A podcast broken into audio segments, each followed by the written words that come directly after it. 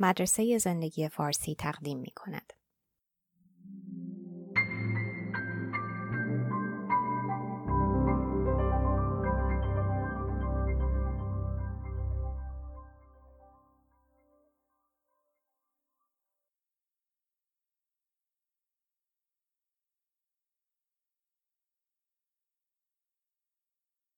چرا مطالعه زندگی شخصیت های سیاسی کمتر از آنچه فکر می کنیم مفید است؟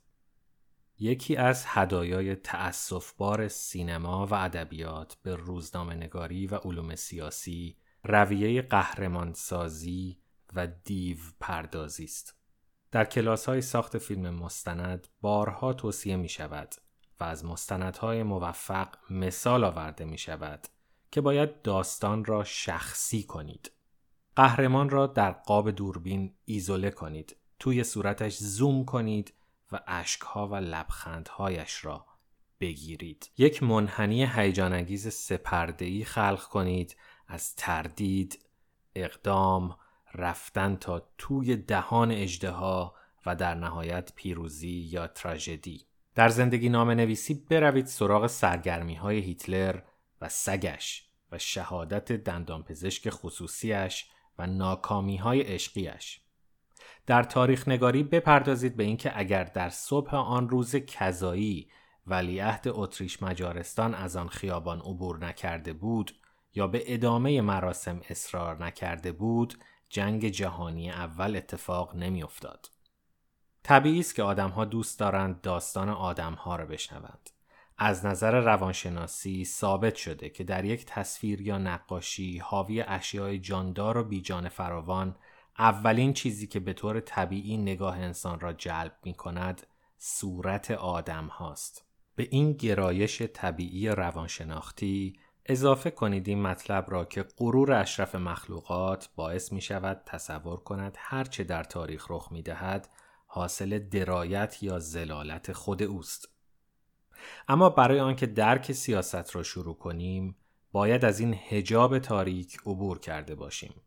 مطالعه تاریخ کلان به ما می آموزد که پارامترهای شکل دهنده شکست و پیروزی پادشاهان، وزرا و فرماندهان نظامی آنچنان متعدد و متغیر و پیچیده است که از یک سیاستمدار نمی‌توان انتظار داشت از شخصیت‌های پیشین خود درس بگیرد. سرنوشت هر بار آنچنان هنرمندانه بازی کهنه خود را تکرار می کند که شخصیت فعلی وقتی می‌فهمد همان عاقبت پیشینیان به سرش آمده که خودش تبدیل شده به درسی در تاریخ در روم باستان دو سناتور و برادر بودند که می‌خواستند منابع را ملی کرده و جمهوری را حفظ کنند. مدتی بسیار محبوب شدند و به پشتوانه آن محبوبیت کارهای متحورانه ای کردند. اما سرانجام به تحریک رقبا گرفتار خشم عوام و نابود گردیدند. میان این دو برادر و دکتر مصدق تاریخ صدها بار همین قصه غمانگیز را با دکور و عوامل صحنه مختلف تکرار کرده است. اما آنچه من اینجا می‌خواهم بگویم این است که اساسا ممکن نیست از مصدق و لطفعلی خان زند و امیر کبیر و قائم مقام بخواهیم از سناتورهای روم درس بگیرند. زیرا اساسا درس جای دیگری است. اجازه بدهید از منظر دیگری به مسئله رو کنیم. بیایید قبول کنیم که همواره تک ستاره های تاریخ را روشن و زیبا کردند. اما اگر بیشتر دقت کنید تقریبا همیشه پس از هر تک ستاره نوبت یک سیاه چاله بوده است که همه دستاوردها و اصلاحات نفر قبلی را چه خوب و چه بد خونسا کرده است. تقریبا همیشه پس از قائم مقام نوبت حاجی میرزا آقاسی و بعد از اوباما نوبت یک ترامپ است. خوب یا بد بودن این دوتای آخری را از دید مردم آمریکا قضاوت کنید. واکنش اول همه ما این است که بگوییم آدمهای بد از آدمهای خوب خوششان نمی آید و از روی کینه همه تلاششان را می کنند که میراث نفر قبلی را دفن کنند. اما می توان طور دیگری به مسئله نگریست. هر کشور و هر ملت یک میانگین رفتار سیاسی دارد که علا رغم افرادها و تفریدها به سمت آن میانگین میل می کند. خدمات فرشته ها بی اثر می شود و همچنین تبهکاری شیاطین. پس می بینید که حتی اگر یک فرشته از فرشتگان پیشین خود درس گرفته باشد و یک عمر فرشتگی کند آنقدر زدیت چه در رقبا و چه در عوام برخواهد انگیخت که نفر بعدی دیوی خواهد بود که با دقت و وظیفه شناسی تمام اطمینان حاصل کند اثری از آن فرشته و خدماتش نماند. بنابراین سیاستمدار خوب نه فرشته باید باشد و نه دیو. سیاستمدار خوب کسی است که با حوصله میانگین رفتار سیاسی ملتش را فقط کمی بهبود بخشد. در دانش جغرافیای سیاسی به میانگین رفتار سیاسی یک ملت ذهنیت سیاسی گفته می شود.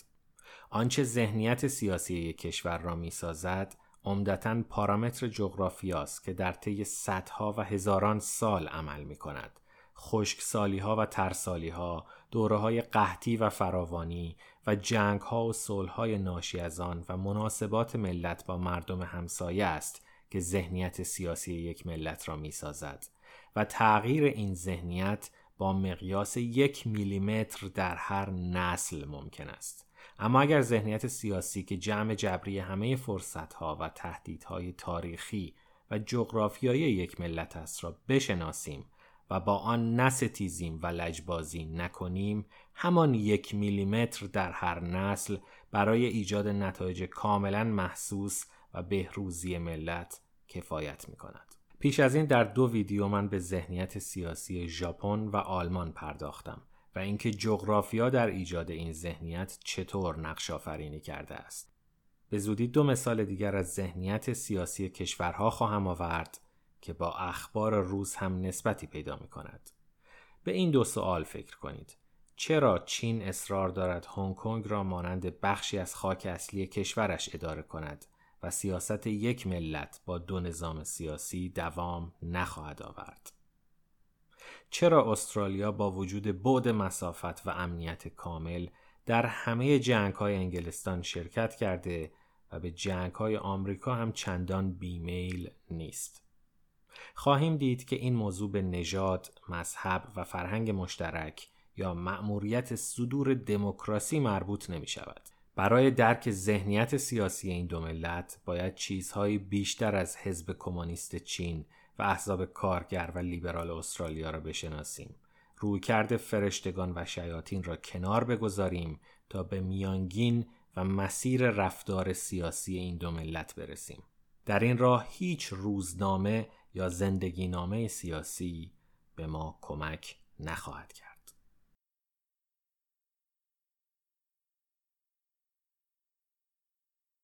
لطفا در وبسایت، اینستاگرام و تلگرام ویدیوها و مطالب ما را دنبال کنید.